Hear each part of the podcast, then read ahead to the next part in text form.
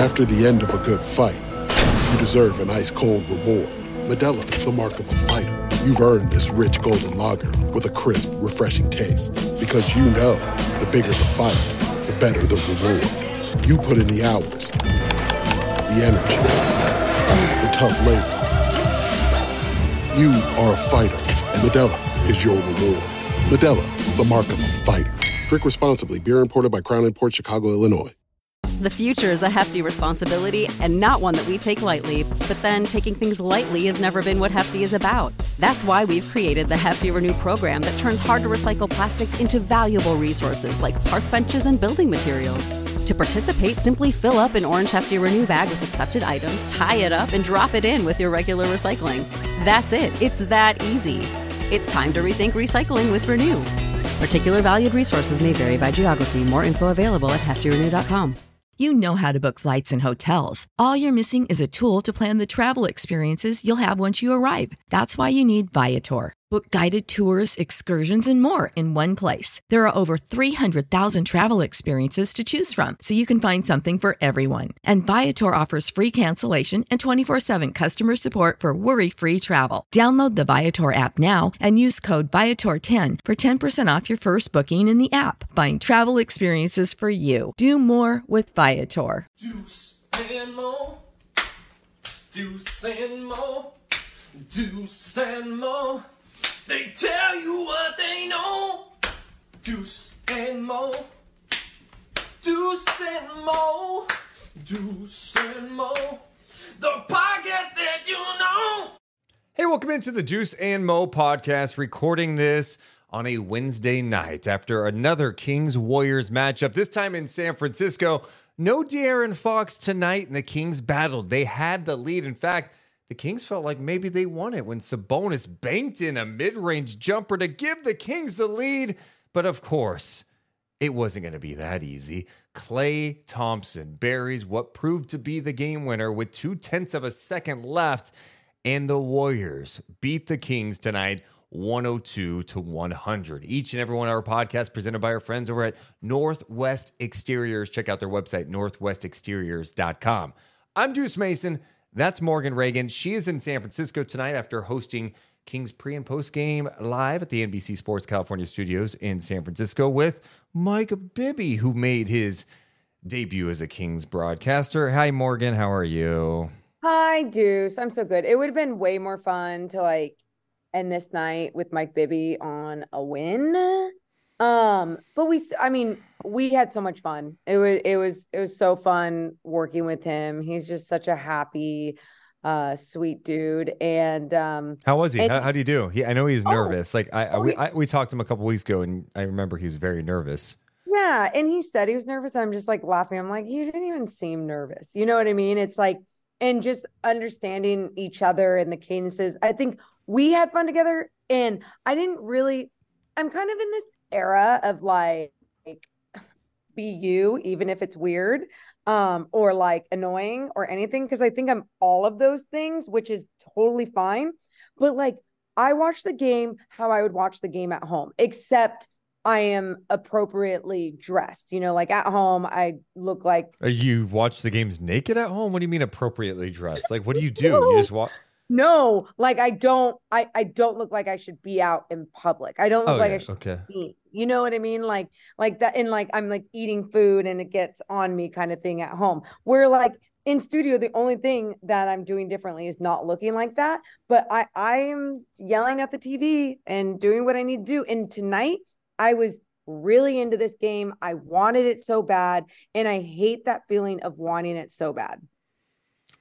Yeah, it's a frustrating one. You know, I know we were just talking before the podcast started about just how annoyed we are with the Kings playing the Warriors so often. Again, I look at the schedule after tonight going, oh, when's the next time? We probably don't see them for a couple months.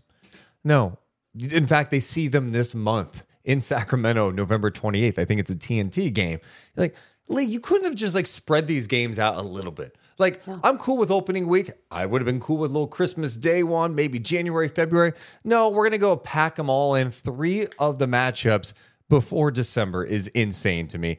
Anyway, I think the first thing I want to start with tonight, Morgan, the Kings played this game without De'Aaron Fox. Davion Mitchell got the start. The one thing I really do admire about these Kings-Warriors matchups, before we take a deep dive into the game, you say it's not a... People can say it's not a rivalry. Maybe the Warriors don't think it is. These two teams play their asses off when they go head-to-head. Yep. Like, we saw close preseason games. One went to overtime. Another one was a Steph Curry game winner that felt like, oh, this had some meaning to it, some juice to it, especially that last one in San Francisco. You had opening night, right? And then tonight, these teams play hard. It felt like a playoff game. And I admire that about both teams, that here we are this early into the season, and these two teams are playing their asses off. I appreciate that just as a basketball fan. I'm with you. And I think that's why there's this little part of me after a Kings loss to the Warriors again, that I'm not, it's like, it's almost like I'm not heartbroken. I'm almost,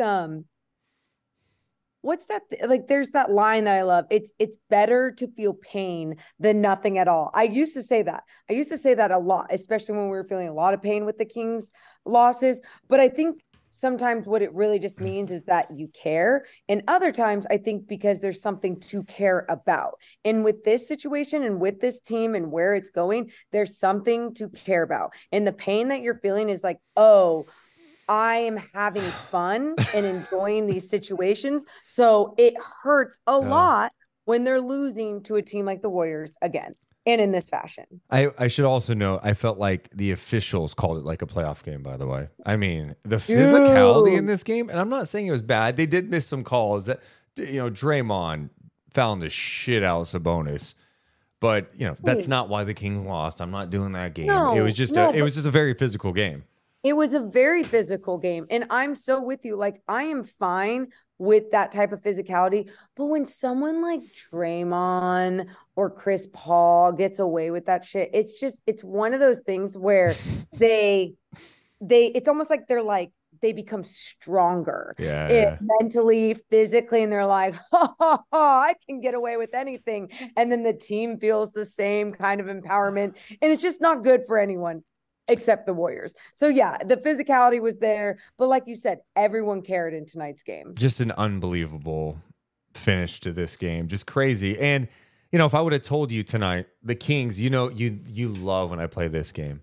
If I would have told you that the Kings would be playing without De'Aaron Fox, that they would finish with 101 points, and they'd shoot just under 41% from the field and 11 of 35 from three, you would have said the Kings lost by 20 to 25 points.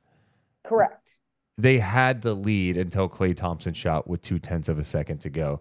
I think first things first, I do want to get to the end of the game too.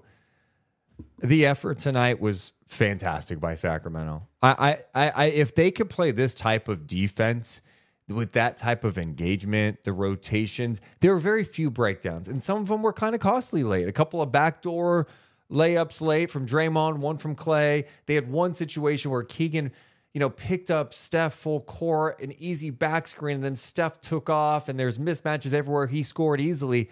But for the most part, Sacramento's defensive engagement was outstanding. They did a great job on Steph.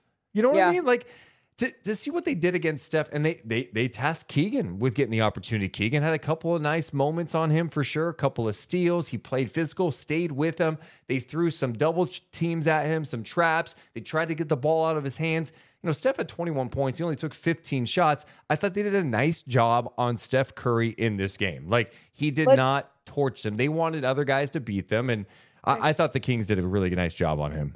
Yes, thank you, Deuce. And let's break that down right now, because that's exactly... And are you saying that because I just talked for 2 minutes about like 18 different things? Thank you. And so I was like, can we collaborate? Is this a team pod?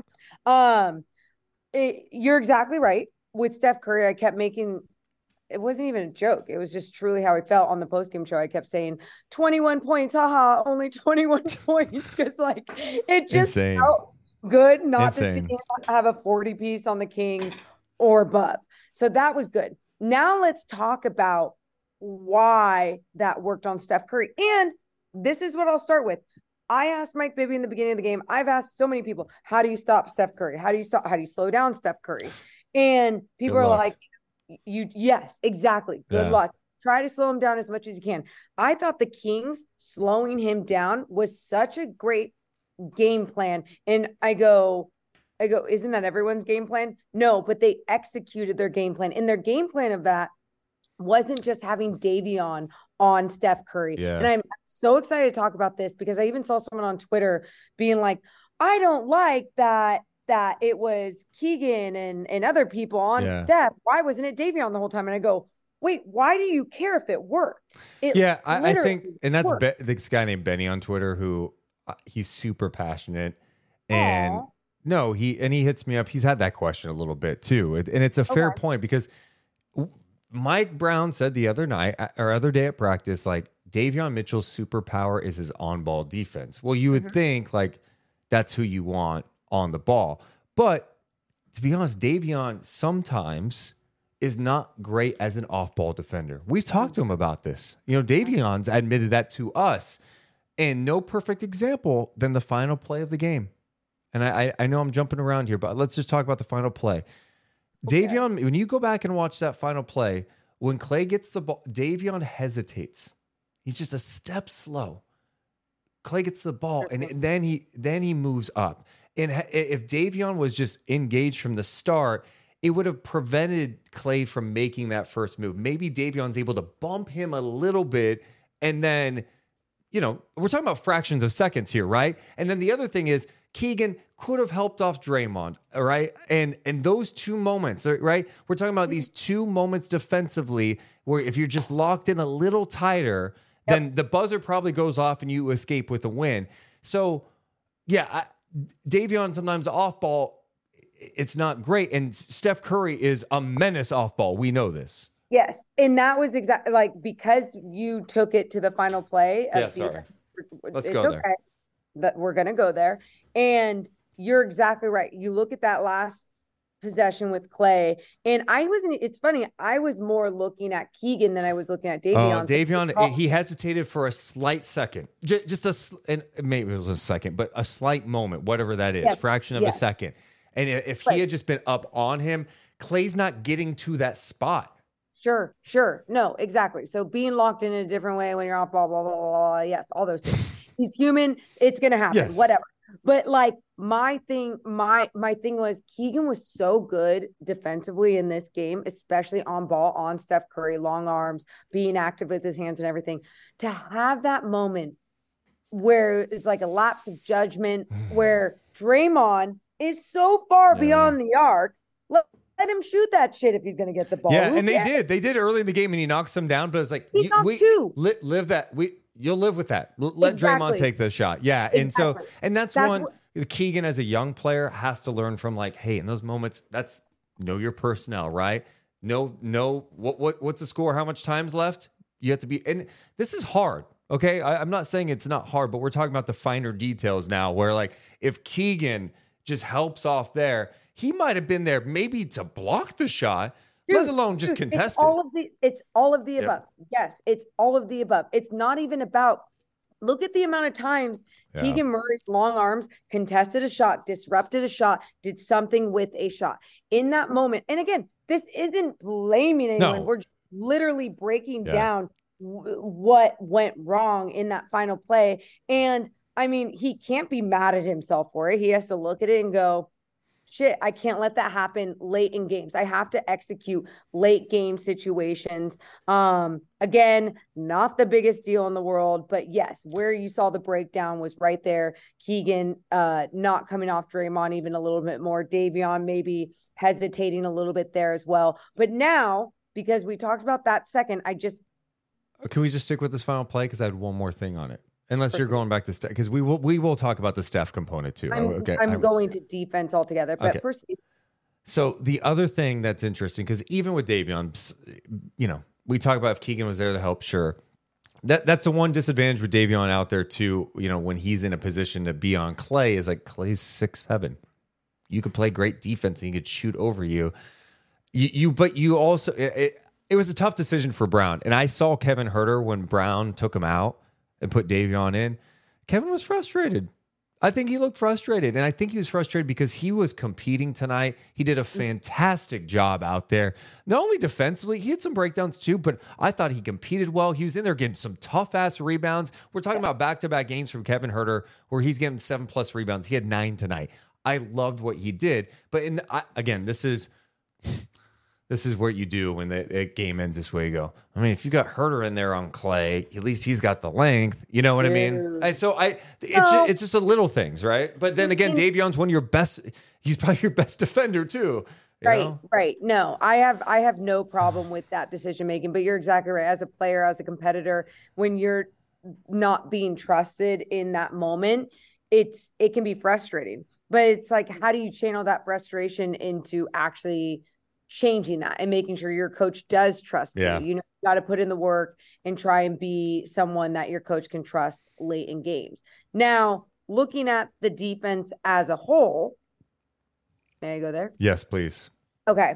So looking at the defense as a whole, you saw this end up being a low scoring game. And I think both teams, obviously there was times when shots were not falling or, you know, things weren't working. But I think when you look at the Kings defense and slowing down the Golden State Warriors, it's slowing down Steph Curry and not allowing him to shoot the ball creates so much more chaos for the Golden State Warriors, even though they can sling it, even though they're a good team, even if Steph Curry isn't the only one scoring. But I saw Will Z put on willzstats.com. He had the stat about Steph Curry and just his efficiency against the Sacramento Kings in that 41 piece. But then also he's been the leading scorer, averaging 33 points per game. And the person underneath him is Klay Thompson at 17 points per game. You know, it's a huge jump from your leading scorer all the way to the next leading scorer. So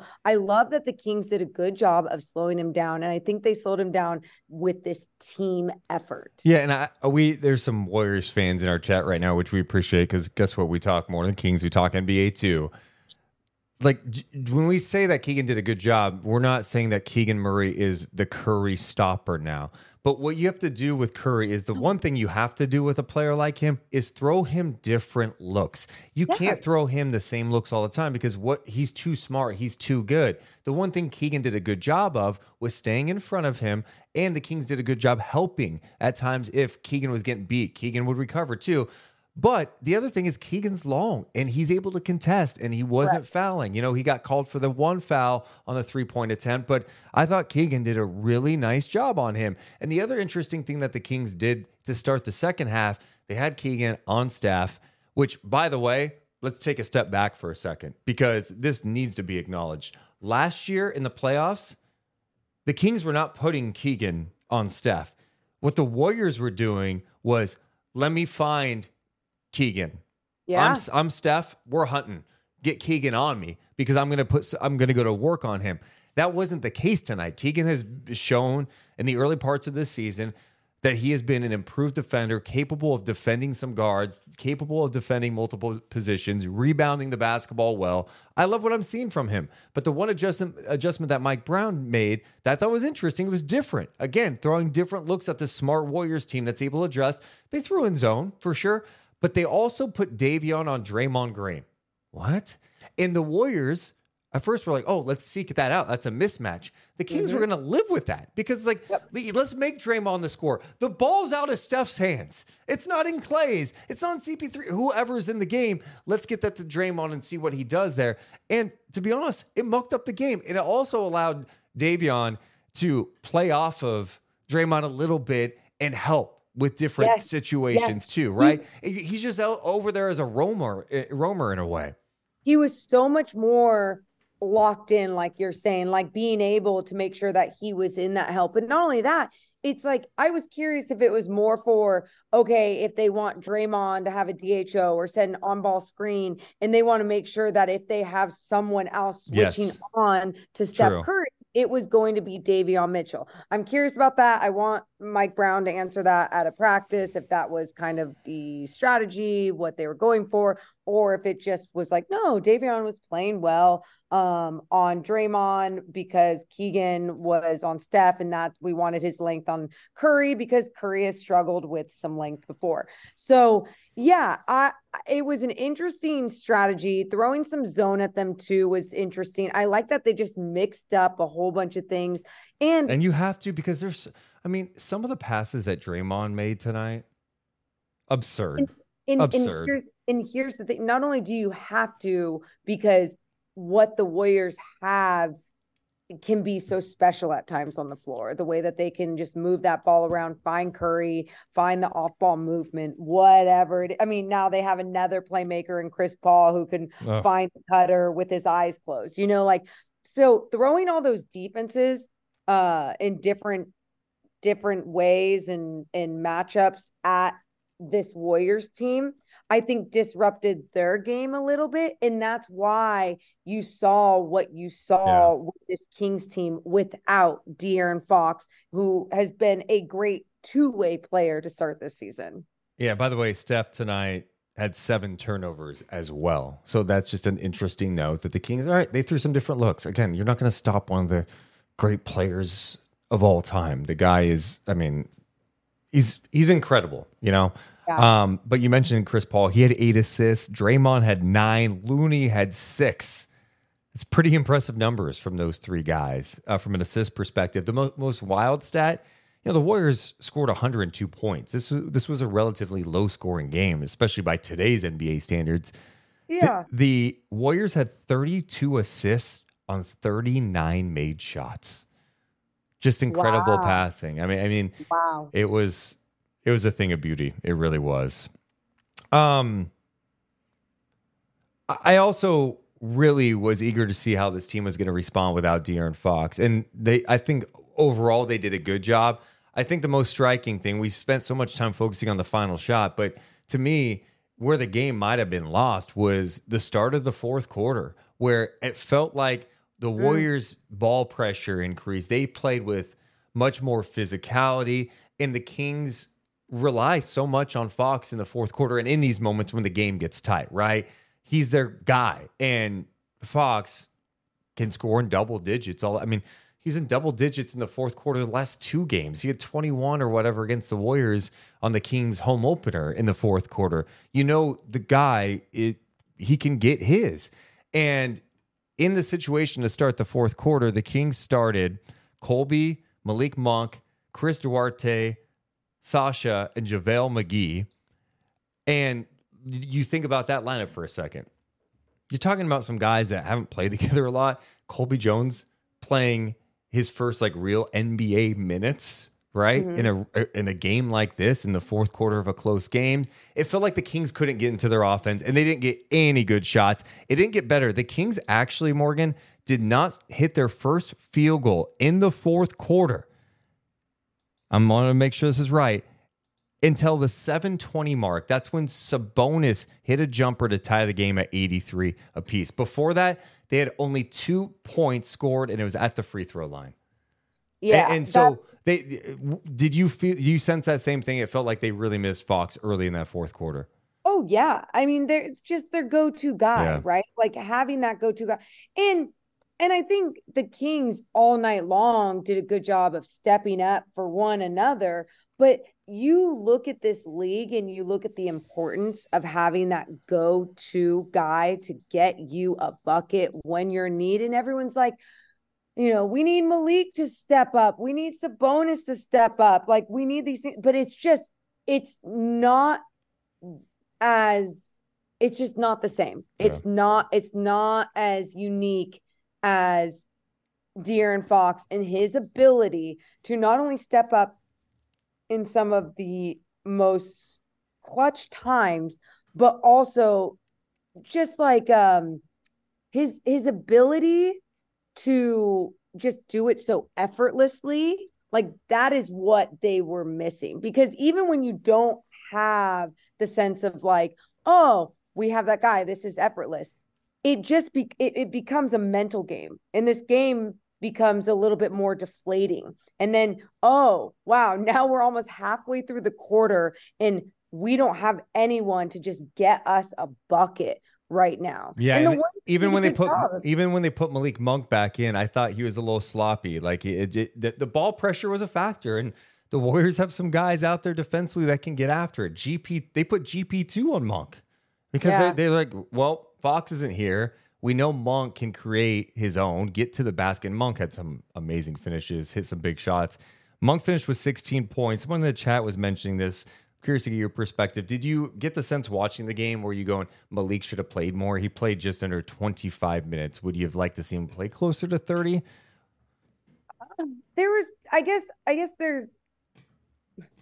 There's times when I felt that way, like, oh, just keep Malik out there. Why isn't Malik out there more to create, to playmake? But I think at times too, he wasn't doing what you would usually expect him to do. I think the Warriors did a good job of frustrating him. Yeah. What did he end up with?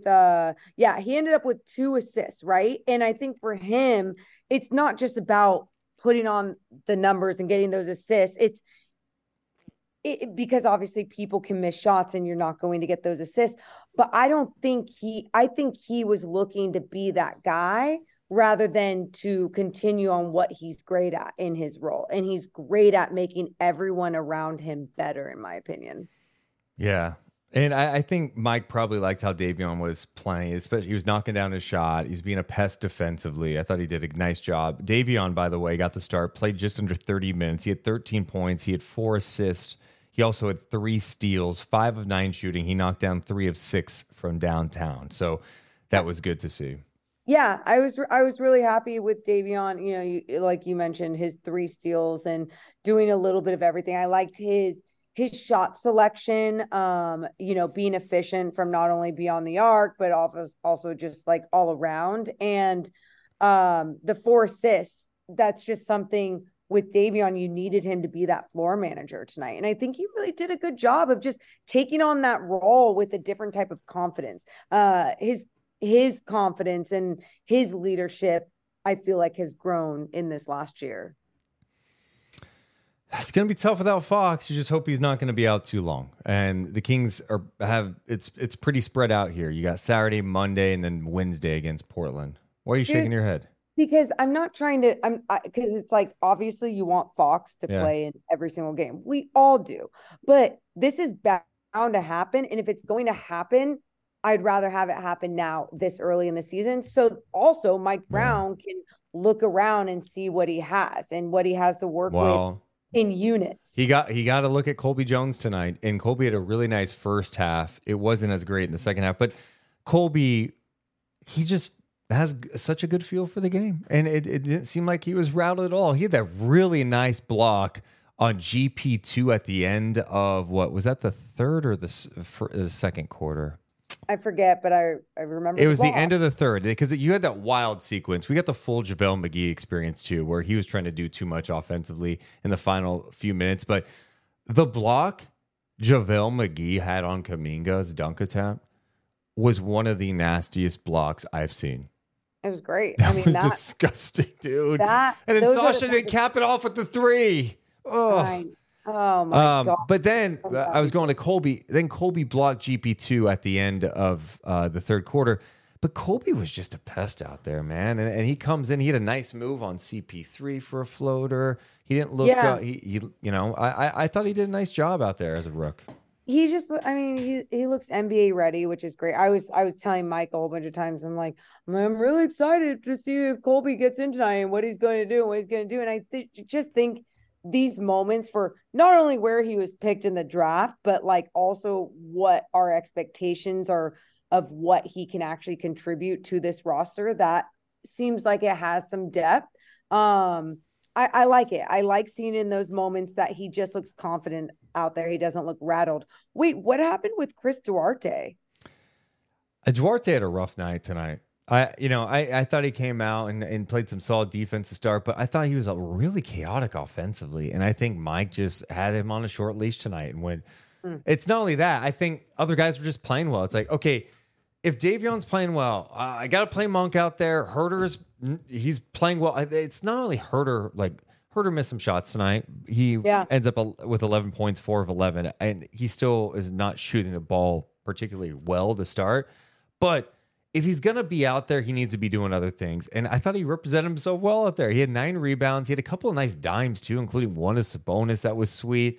So you had to play him. You're playing Colby. There's only so many minutes out there, right? So he was kind of the odd man out tonight.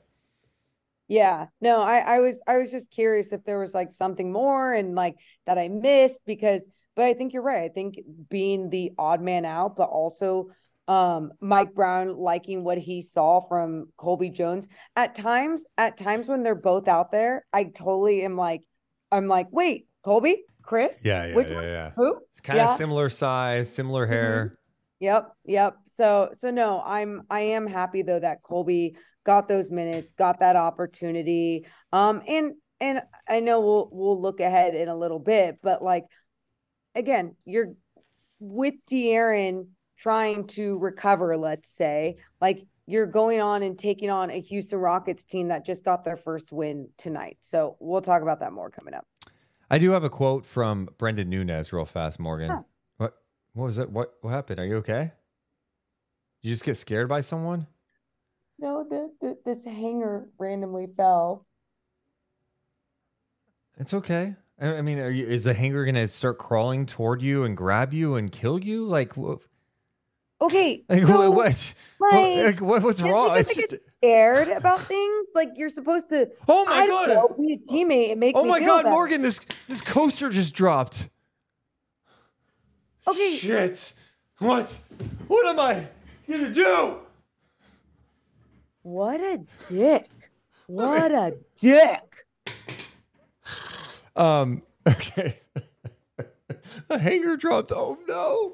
Morgan, call someone. Dude. Also, like you be alone in a studio at night. Like get out of here. All right. Can I get to the Mike Brown quote? Yeah. This is Mike Brown deciding to put Keegan on Steph Curry. He says, "We haven't been able to do anything with Steph. Keegan is growing a lot on both ends of the floor. Let's see if we can throw some length on him. You're not going to stop a Hall of Famer like Steph, but you got to make him work for it." And I thought Keegan did. Huh. Was that Coach Brown or Deuce and Mo? I mean, that's what we said in the first 10 minutes tonight, huh? Good job, Mo. Good job, Coach Deuce. The other thing I think we should talk about. I want to give some love to Sabonis. Oh, yes. Sabonis was not good in that series against the Warriors. He wasn't his typical self, and he didn't get a lot of help. We know that. Like, hey, three-fifths of the starting lineup didn't help either. Huerter wasn't knocking down shots. Barnes wasn't. Keegan wasn't to start the series, blah, blah, blah. But he came out aggressive tonight. I got frustrated at one point in the first half with him because I felt like he was hesitating on the mid-range shot. And it's like, if you're open from three, I want you to shoot it. I don't care. Like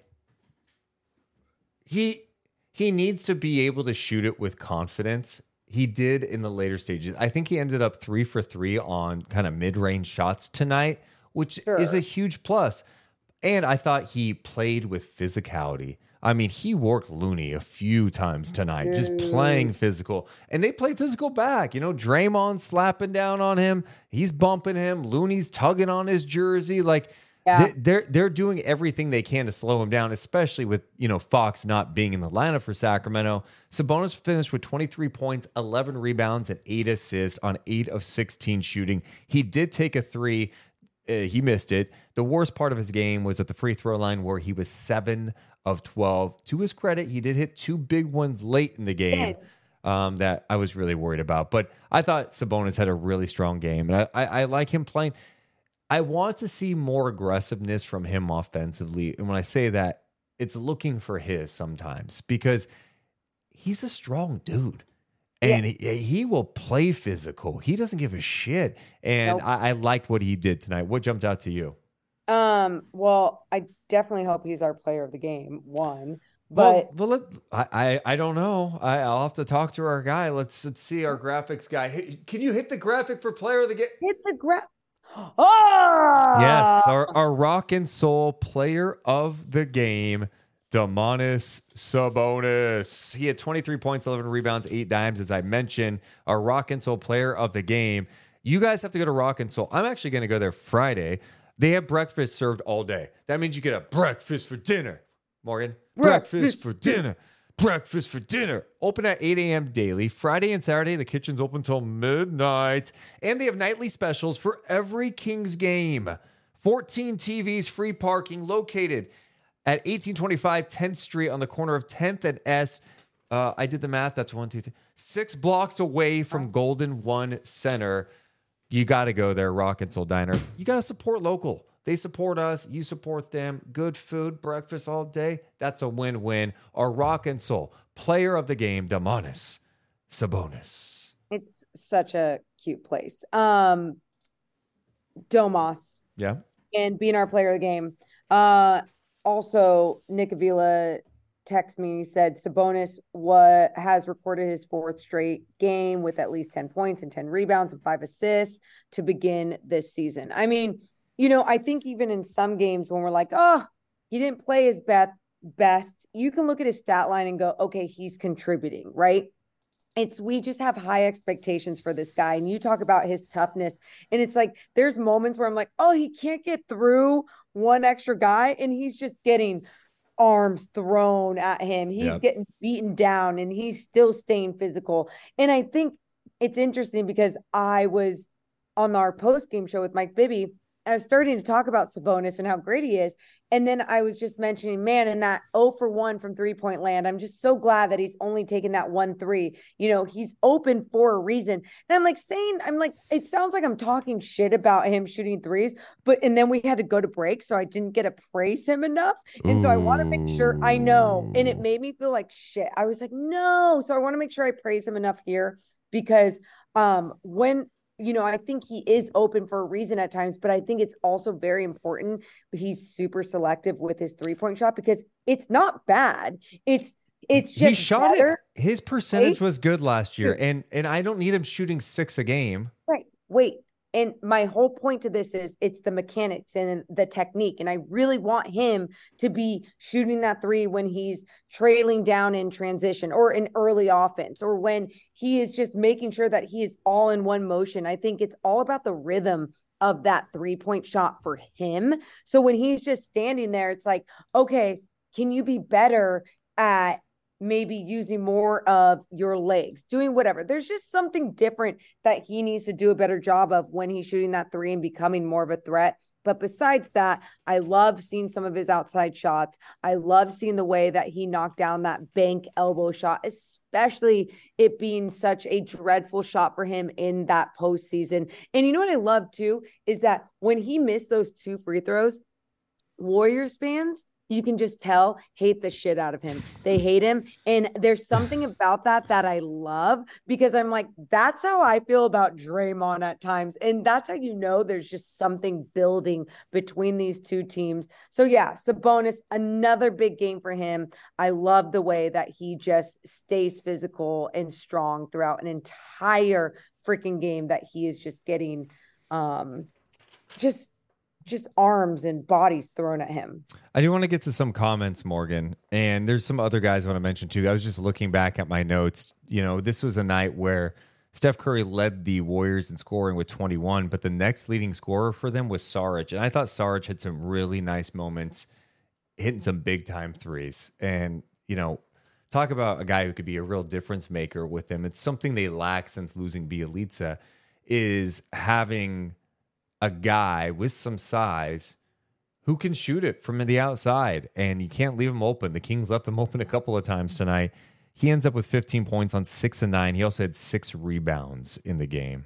Dude, I was wondering, it was funny, like before the game, I'm like, wait, who's coming in? When Looney started getting those early fouls, I'm like, wait, Trace Jackson, who? And then I'm like, oh no, it's Sarge. And it was funny. I was talking to Mike Bibby about him, and I was telling him how to pronounce his name and everything. Šarić. I messed it up too, huh? Šarić. It's okay. My bad. It's tough. But I was like talking, and he's like, well, there's no way we're talking about him after the game. And I'm like, oh, don't be surprised. I wasn't expecting this type of game from him. But like you said, he stepped up big for the Warriors. In the chat, Attitude Era Mark. Shout out to the Attitude Era, by the way, Morgan. Were you an Attitude Era fan? Suck it. Is that it? I mean, it is. I did not expect you to actually know it. And without hesitation, you dropped a suck it on Attitude Era Mark. He says, you guys don't want to hear this, but the Kings blew this one. Once Golden State went small with three guards, they should have worked the paint. They settled until 3 minutes left. They blew it. Yeah, I mean, when Golden State took Wiggins out, I mean, I just felt like their ball pressure was so good. The Kings just looked chaotic, and I think that's really a product of being without their guy and De'Aaron Fox. And that has to get better, especially if they're going to play without him. They got to figure out ways to do that. I thought like they eventually did start attacking the paint more and had some success. I mean, I thought Huerter had a really nice move off the dribble. Yeah, it was a two-man game with Sabonis. I'm looking back at my notes. It was 95-92. And then Monk blew by GP2 for a score. It was a tough score. I won't say blow by. GP2 was with him, but Monk got a step on him and scored to make it 97-94 with a minute 45. Then Sabonis scored 99-96. Just crazy sequences for sure. And then like Monk had an attack that Draymond blocked the shit out of him late in the shot clock, 2.1 the shot clock. And then Klay stripped Harrison Barnes. Like the Warriors' defense was really, really good down the stretch. It was. And one other thing I did want to mention, because you mentioned that block on Malik, and then the other moment when it was that shot clock violation, there was a few where the shot clock was winding down and it was like, you know, like you said, the Warriors were doing a good job of pressuring the Kings. But that shot clock violation, what pissed me off so bad about that is that nobody was screaming at Malik. That is when your teammates, somebody, I saw Colby there. And I'm like, Colby's a rookie, you know, like those are the moments you got to learn. You better be screaming at your teammate, you know, 3 seconds, 3 seconds, like whatever it is. So at least he can jack it up and try and hit the rim. I'm reading the chat, Morgan, so I didn't hear your last part. I'm just going to be honest with you because I feel like I just need to be transparent. Sorry. Oh. You know, can I be honest? There's just, I'm trying to like, you know how I care about the people in the chat. We have a live chat going on and we like to acknowledge. No, Morgan, just hear me out, please. Please just be a good teammate.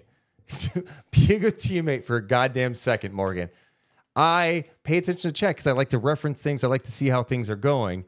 And there's a few Warriors fans tonight, which I welcome, please. We love talking basketball. We love talking basketball. We're not like hot take people. We just talk about the game, what we liked, what we didn't like. We're not homers. We talk about the Kings, good, bad. We talk about the other team, good, bad. And they're like, 5 rings. Steph's going to play 6 more years. It's like constant trolling. And so I just wanted to, I want to give a slight warning. And right when I was done with the warning, you ended your point and I realized I didn't hear the end of it. So I wanted to say sorry to you. And that's what I did. Well, we'll go from here. I appreciate the transparency. I appreciate the apology.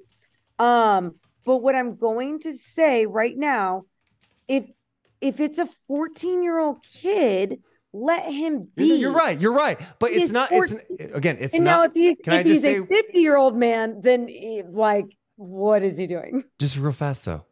What?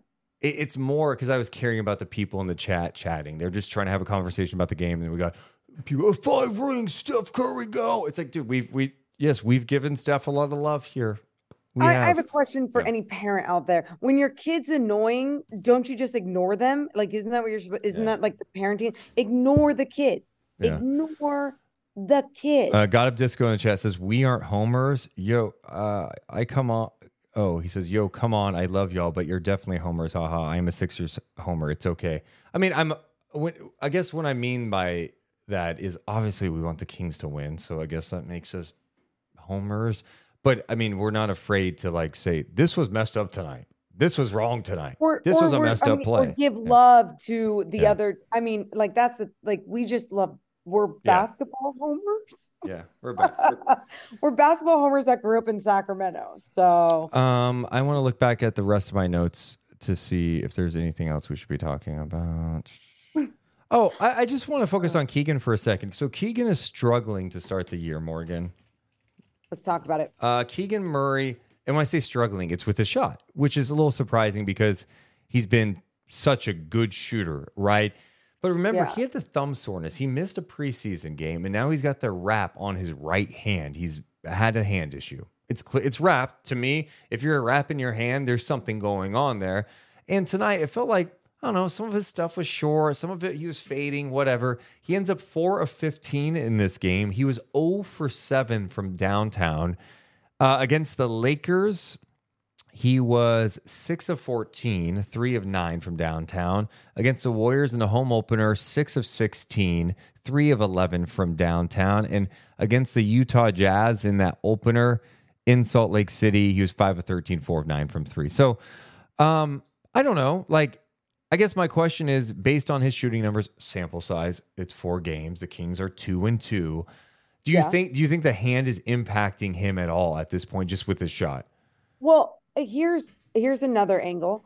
I don't think he's going to be as efficient this season because he is going to be taking so many more shots. He's going to be he's going to be a lot more aggressive, and which means he's going to miss a lot more shots. He literally was about to be taken out of a game because he didn't take a three and then made a three on the next possession down and said F you to Mike Brown. You know what I mean? So like, I think we are going to see a change in his numbers because his style is going to change and be a little bit more aggressive. Maybe. I don't know if I agree with that, but they're not going to be in the 30%. Wait. Hi. Nope. Stop. But that's what I'm saying. I'm just saying it's an angle. I'm just saying it's something to look at as well. But right now, what we are seeing is him. Yeah. It's not looking pretty necessarily when it comes to his efficiency with his shooting. I think, like on a night like this, when you're going 0 for 7, Mike Brown is going to tell him to keep shooting. Yes. But at the same time, I'm like Mike Bibby kept saying it's get that layup, get that first shot in. I'm glad you brought that up, because what did he do to start the third quarter? What did he do? He had that in and out dribble on Klay and finished with the floater. It was beautiful. Just destroyed Klay in that situation. Then he had a smart play where, look, Steph's guarding you, okay? If you got the ball, you got to make something happen, okay? He had Steph on him, turn around, fadeaway jumper, bucket. And I'm like, good, get the little in-between game. So that was really good to see. And speaking of post, the one play that kind of irritated me tonight, HB, it was in the fourth quarter, Harrison Barnes, who did hit some big shots too, but Harrison Barnes had Chris Paul defending him in the post. And that ball cannot be turned over. It can't be turned over. I've seen Harrison Barnes score in the situation, draw a foul, and that was not a good sequence for him. I would need to see that play again. It felt like the Draymond came across the arm on Sabonis, like the possession before, and then it felt like that Chris Paul play happened. And I'm like, it doesn't matter, because I hear what you're saying, because was Chris Paul physical on that play? Yes, he was. But Harrison needed to be the aggressor. He's in the post. I know Chris Paul is a stronger dude. Fair. But put your ass into it, okay? Yep. I don't need you being straight up with awesome posture, all right? Put your ass into it. Make a move. Back him down a little bit. Have a turnaround jumper or kick it out. Get the ball moving around. You cannot turn the ball over in that situation. Well, and you talk about even a turnaround jumper. You're right. He has the size advantage. And it's like if you are afraid of Chris Paul pulling some antics where he is going to fling his body back and get the call, because that we see that happen a lot. And he's very good at it. And there's times when it's like, God, that's good. And then there's times it's like, Chris, get up. Like, what are you doing? And I felt like that was a bit of a swing play, although the Kings ended up getting back into the game. It was like 3.5 to go. And then, so that was a turnover. It was a missed three. And then because the Kings were, not back all the way, Looney offensive rebound put back in, the Warriors went up 3. 92-89. I think you're right. I would have liked to see, like, if he wasn't going to back him all the way down, which I would have loved, but I would have been worried too that Chris Paul was going to pull something. I would have done a little turnaround jumper. I mean, like we said, you have the length, you have the size advantage, and your shot is pretty. And you started making your outside shots. Who's to say that you weren't going to make a turnaround jumper on Chris Paul guarding you? Kings lose this one, 102-101. We should mention that tonight's podcast, Morgan Reagan, is of course presented by our friends over at Northwest Exteriors. And their website is northwestexteriors.com. Morgan, tell me about your Northwest experience and why others should go to them for their windows. It's life-changing. I was just talking about this with my mom today, going, my house used to feel like I was camping when I would wake up in the winter. And I'm not exaggerating or joking when I say this. And then I said to her, I said, why didn't I think about changing the windows earlier? And the reason for me was I always thought it's going to be too expensive. It's going to be too expensive. When really you get the quote and you realize like, oh, this is doable, or, oh, this is doable on half the house. They're very flexible with whatever you need. And not only is it going to help the electric bill, it's also helping the aesthetics of the home. I'm just so happy with everything that Northwest did for me. So are you saying that people should go to their showroom in Rancho Cordova and check it out themselves? Yes. And if you're not going there, that's on you. I told you to go there. I told you you can change your life. Don't be intimidated. Go there. Are you also saying they're just simply the best? Simply the best. Trust Northwest. Yes. I like the slight delay because you're on location. We're also presented by our friends over at Sharif Jewelers. Morgan, Sharif Jewelers has been around forever. We're talking about since the early 80s in Sacramento, and you're talking about an iconic Sacramento brand. You will find a member of their family in every one of their locations, and it has that family feel. You don't need to be intimidated when you go to Sharif Jewelers. No, it's another wonderful. My favorite part about all of our sponsors is that they're all local. Yep. And, I think what's so great is that you really get a feel about who they are as people. And Sharif Jewelers, amazing people, amazing family, iconic place that has been in Sacramento for so long. And I always thought, oh, jewelry, it's all about just an engagement ring. They have so many other things. Again, for someone like me that needs help with jewelry, I can go there and get anything that I need, whether it's a hoop earring, a dainty bracelet, or a watch. So make sure if you're looking for anything to go check out Sharif Jewelers. It's November 1st. The holiday season is here. This is the time to start thinking about things. Maybe an engagement ring, huh? Just check it out. Go to Sharif Jewelers today. After the end of a good fight, you deserve an ice-cold reward. Medela, the mark of a fighter. You've earned this rich golden lager with a crisp, refreshing taste. Because the bigger the fight, the better the reward. You put in the hours, the energy, the tough labor. You are a fighter, and Medela is your reward. Medela, the mark of a fighter. Drink responsibly. Beer imported by Crown Imports, Chicago, Illinois. The future is a hefty responsibility and not one that we take lightly. But then taking things lightly has never been what Hefty is about. That's why we've created the Hefty Renew program that turns hard to recycle plastics into valuable resources like park benches and building materials. To participate, simply fill up an orange Hefty Renew bag with accepted items, tie it up, and drop it in with your regular recycling. That's it. It's that easy. It's time to rethink recycling with Renew. Particular valued resources may vary by geography. More info available at heftyrenew.com. When you need mealtime inspiration, it's worth shopping Kroger, where you'll find over 30,000 mouthwatering choices that excite your inner foodie. And no matter what tasty choice you make, you'll enjoy our everyday low prices, plus extra ways to save, like digital coupons worth over $600 each week. You can also save up to $1 off per gallon at the pump with fuel points. More savings and more inspiring flavors make shopping Kroger worth it every time. Kroger, fresh for everyone. Fuel restrictions apply. All right, Morgan Reagan, any other final thoughts on this particular game before we move on? Have we missed anything besides the poll question? Besides the poll question, let me just check. No, I think we pretty much got everything. I feel like there's a really good team effort from this King squad. You had 6 guys score in double figures, and that alone with Fox being out, I was happy with.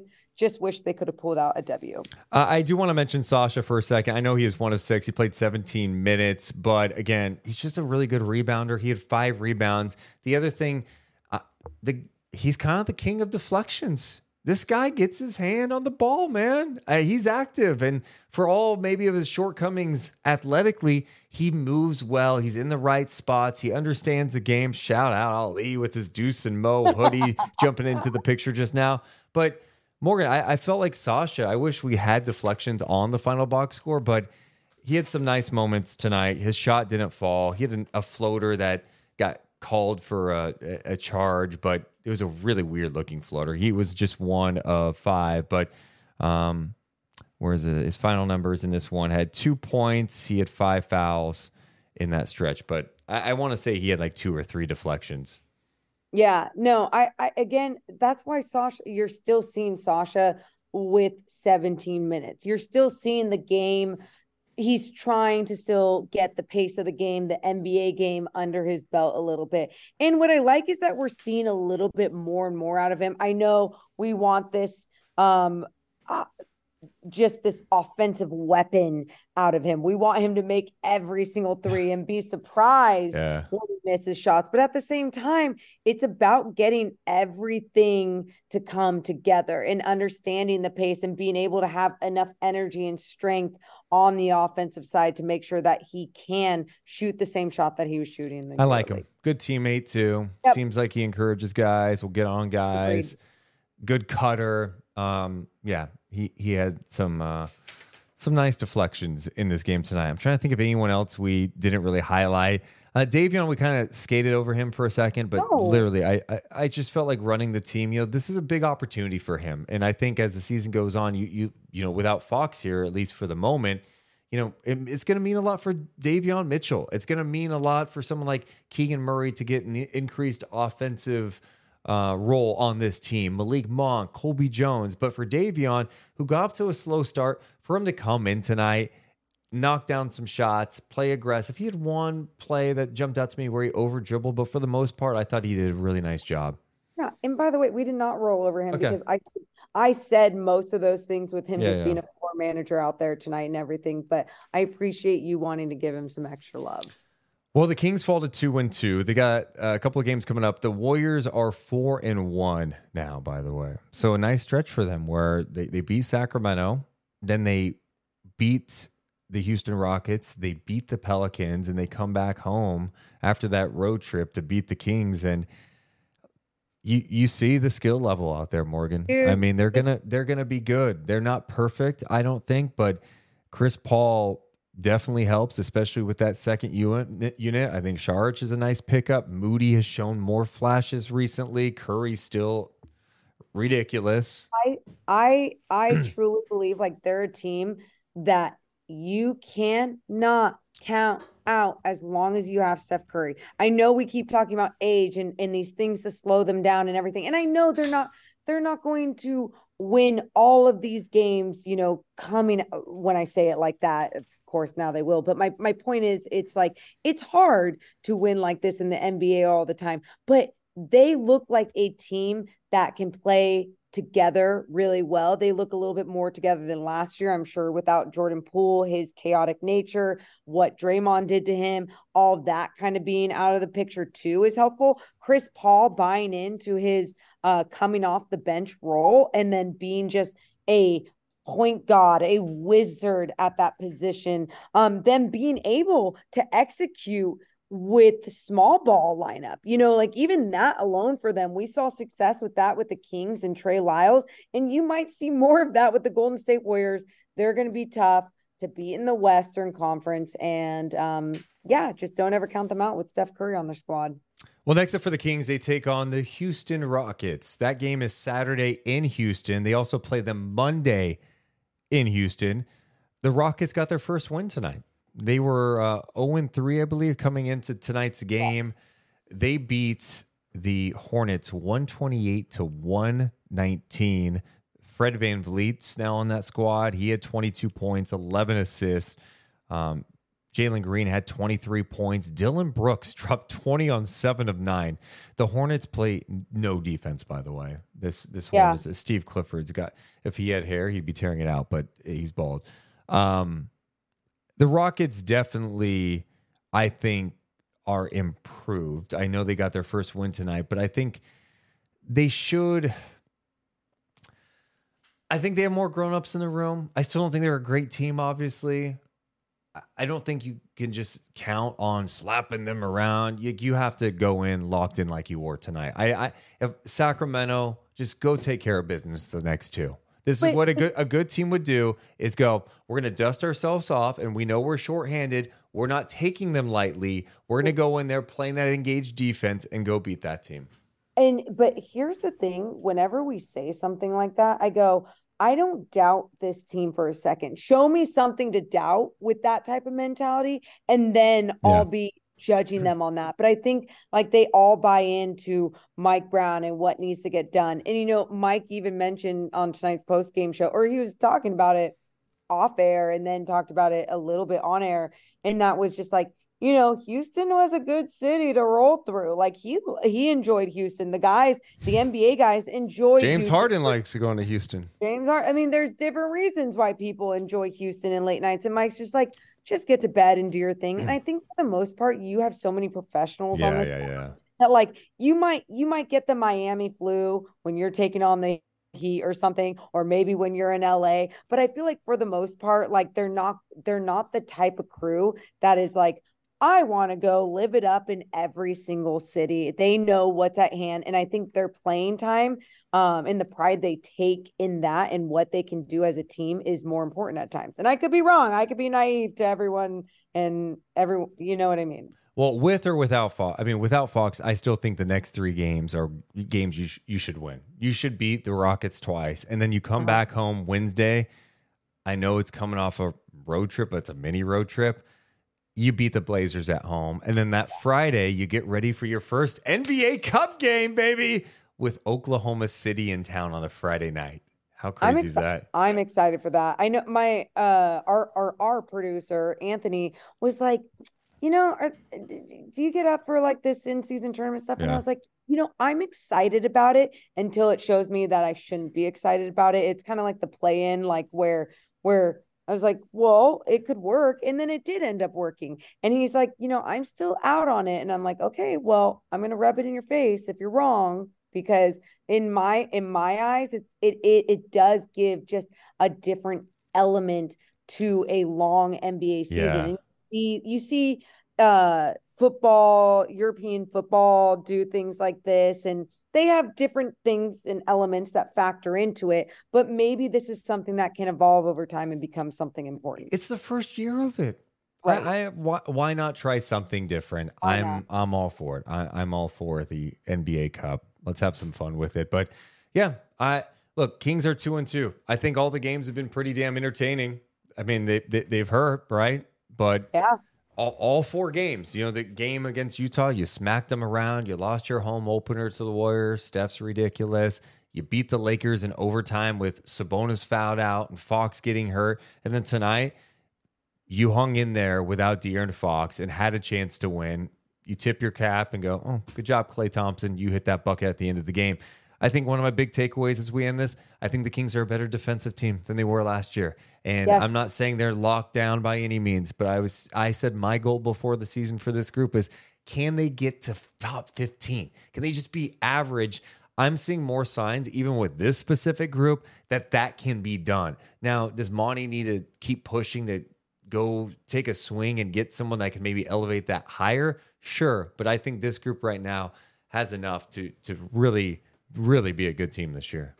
Yeah. And I think a night like tonight, you got to see it. And that's what I do love. I know we keep talking about like, why did you play the Warriors so many times? But they get up for these games. And I hope that they get up for the other games, even if it is against the Houston Rockets, even if it is against the Portland Trail Blazers. You got to make sure you play like this, because that is how you build and get better off of this type of defense. I want to get to our poll question before we go. How are you feeling about the loss? The options: should have won, tough one, loved how they competed, and sick of playing the Warriors. 42% of people say tough one, loved how they competed. 35% say should have won, and then 23% say sick of playing the Warriors. So that's the poll tonight. I would have picked sick of playing the Warriors as my choice. Yes. Is that your choice? That is 100%. I think I went back and forth on all three of them, to be honest. I should have just done D, all of the above. That should have been the other option. I want to get to a couple comments before we go, Morgan. Let's see here. God, there was one that was it's jumping around now. Jimbo says y'all should just eat some chocolate and chill. You'll win plenty with this team. That sounds good to me. Ooh, sounds I like really good. Chocolate and chill. The Kings did make a trade today. We didn't mention that. Oh yeah. Philip. Why didn't we do an emergency podcast for this? They made a trade today where they acquired Philip Petrusev. Wow, Petrusev. I don't know. I don't say good job. I don't know. He's a big guy. Went to Gonzaga, and basically the Kings got him from the Clippers. He was just with the Sixers, involved with the Harden trade. They send him to Sacramento. The Kings get cash back in the deal, which would literally just allow them to pay for his contract. Like, he fills the last roster spot. I imagine he'll get some run in Stockton. We'll see. And if it doesn't work out, well, you just got some cash from the Clippers. So you're basically getting a free look at a guy, you know, a guy that's close to 7 feet, I believe. Good size. Okay. Oh, wow. Can shoot. I don't know. Take a look at him. Yeah. I'm not going to pretend to be an expert. I watched some summer league stuff earlier, but that was the other thing. I watched like a couple highlights of it just to kind of get a feel. And I was like, okay, yeah, cool. Yeah, someone in chat says, talk about him. I wish I had more for you. I didn't have time to do a deep dive, but maybe later for sure. Maybe tomorrow, even if after my big commercial shoot. Yeah, good luck with you. Good luck to you. Good luck. All right. Someone is accusing me of drinking box wine during the pod. I do not have box wine either, but we appreciate you guys. Good luck to you. Deuce did not give a shit about anything I just had to say. Okay. I just turned you down if you're going to be like that. I don't care about your commercial. I'm just kidding. Before we go, make sure you hit the thumbs up button. Make sure you're subscribed. We appreciate you guys hanging out with us, even after a Kings loss. You guys are the absolute best. We love you guys, but we got to go. You're all badass for being here. I'll be back with Deuce in studio on Saturday. Will after you? The game. Yeah, because it's an early game. Oh, that's a good point. Early game in the studio. Can't wait. We'll see you guys then. Bye. Deuce and Mo. Deuce and Mo. Deuce and Mo. They tell you what they know. Deuce and Mo. Deuce and Mo. Deuce and Mo. The podcast that you know. Deuce and Mo. Support for this podcast and the following message come from Corient. Corient provides wealth management services centered around you. They focus on exceeding your expectations and simplifying your life. Corient has been helping high achievers just like you enjoy their lives more fully, preserve their wealth, and provide for the people, causes, and communities they care about. As one of the largest integrated fee-only registered investment advisors in the U.S., Corient has deeply experienced teams in 23 strategic locations. Corient has extensive knowledge spanning the full spectrum of planning, investing, lending, and money management disciplines. Leverage Corient's exclusive network of experts to craft custom solutions designed to help you reach your financial goals, no matter how complex they may be. Real wealth requires real solutions. For more information, connect with a wealth advisor today at Corient.com. That's Corient.com. Corient.com. When you need mealtime inspiration, it's worth shopping Kroger, where you'll find over 30,000 mouthwatering choices that excite your inner foodie. And no matter what tasty choice you make, you'll enjoy our everyday low prices, plus extra ways to save, like digital coupons worth over $600 each week. You can also save up to $1 off per gallon at the pump with fuel points. More savings and more inspiring flavors make shopping Kroger worth it every time. Kroger, fresh for everyone. Fuel restrictions apply. Save big on brunch for mom, all in the Kroger app. Get half gallons of delicious Kroger milk for $1.29 each. Then get flavorful Tyson Natural Boneless Chicken Breasts for $2.49 a pound, all with your card and a digital coupon.